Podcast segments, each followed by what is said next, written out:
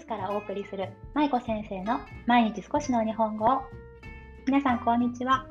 ドイツ在住子供日本語教師の舞子です。この番組は現役日本語教師で元小学校教諭がある私舞子が海外で日本語子育てをされる親御さんに向けて毎日少しの日本語をおテーマにお送りする音声配信です。さあまた新しい1週間が始まりました。10月18日月曜日ですね。この前、この前というか、ちょっと前にお,、えーと、お話しした Yahoo キッズのあのウェブサイト、ポータルサイトをご紹介したと思うんですけど、あの Yahoo キッズのね、今日は何の日っていうやつで、今日は何の日かをね、調べてみたんですよ。10月19日、あ、違う、間違えた、10月18日、何の日だと思いますか？今日はなんと、統計の日。ね、統計、あの統計を、統計表とかの統計の日だそうです。全然面白くない。ちなみに明日はね、10月19日は海外旅行の日だそうです。あの、遠くへ行くっていうことで、遠くの遠が10でしょ？で、行くは1と9で、行く、遠くへ行くの語呂合わせから、10月19日は海外旅行の日となっているそうです。ねえ、もうなんだろう、いらない知識ばっかりだけど、たまに見てみるとね、結構面白いのがあるんですよ、これ。Yahoo キッズおすすめです。今日は何の日というところがあるので、そこで見てみてください。さあ、今日は何の日？違う、今日は何のお話ですが、今日は日本語貯金という考えというテーマでお話ししていきたいと思います。日本語貯金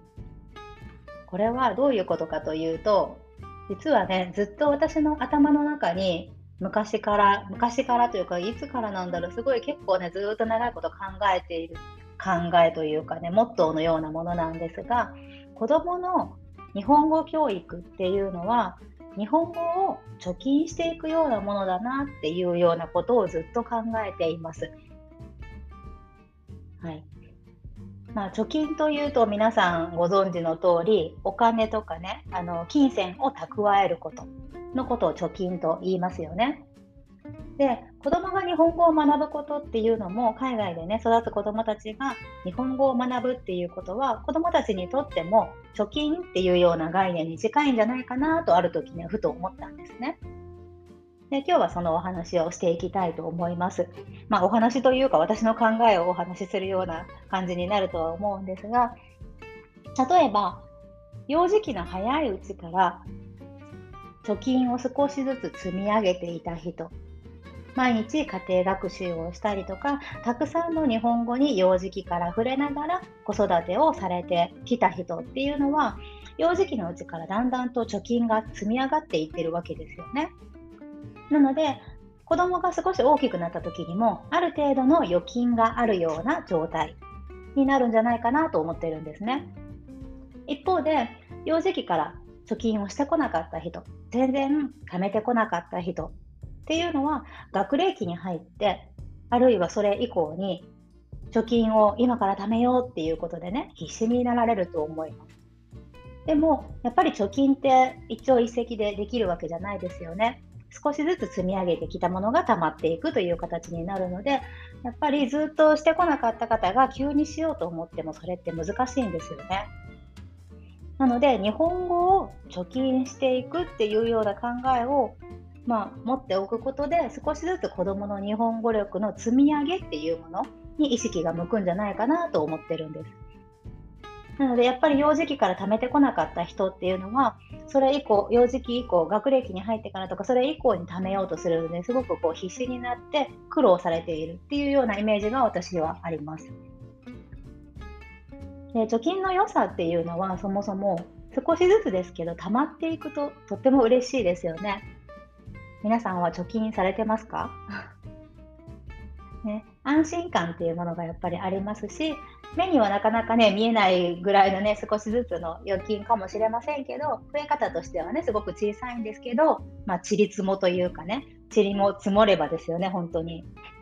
なので日本語を少しずつ貯めていくっていうような考えでいくと、すごくね、なんか私の中でね、この考えがストンと落ちたんですよね、いつか。いつだろう、本当長いこと結構それは考えています。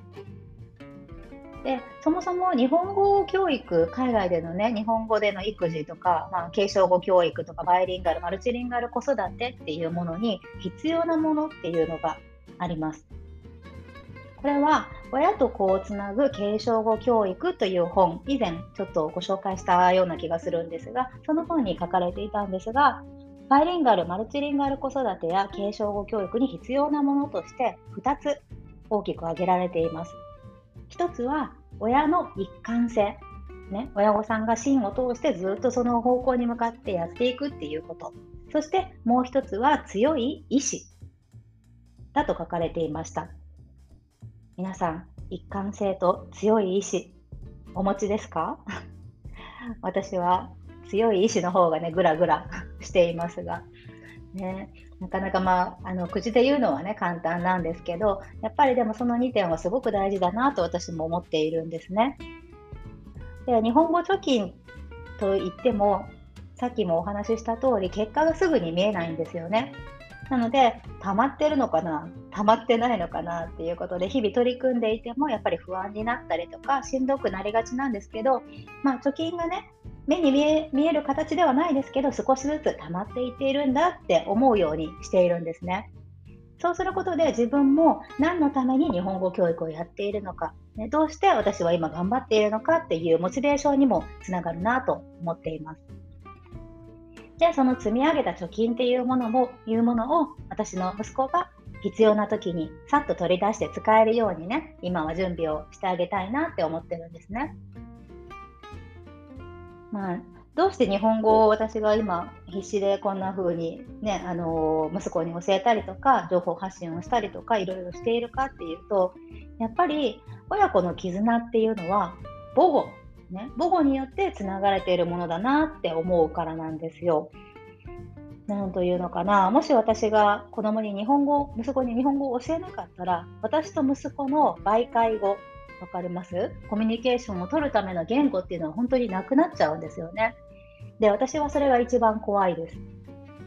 今はすごくコミュニケーションもスムーズに取れてますし、息子も日本語力、あの、年齢相応のレベルでね、保ててるとは思うんですけど、でもこれからやっぱり学齢期に入ると、どんどんどんどん日本語力が落ちていくっていうのは分かっていることなんですね。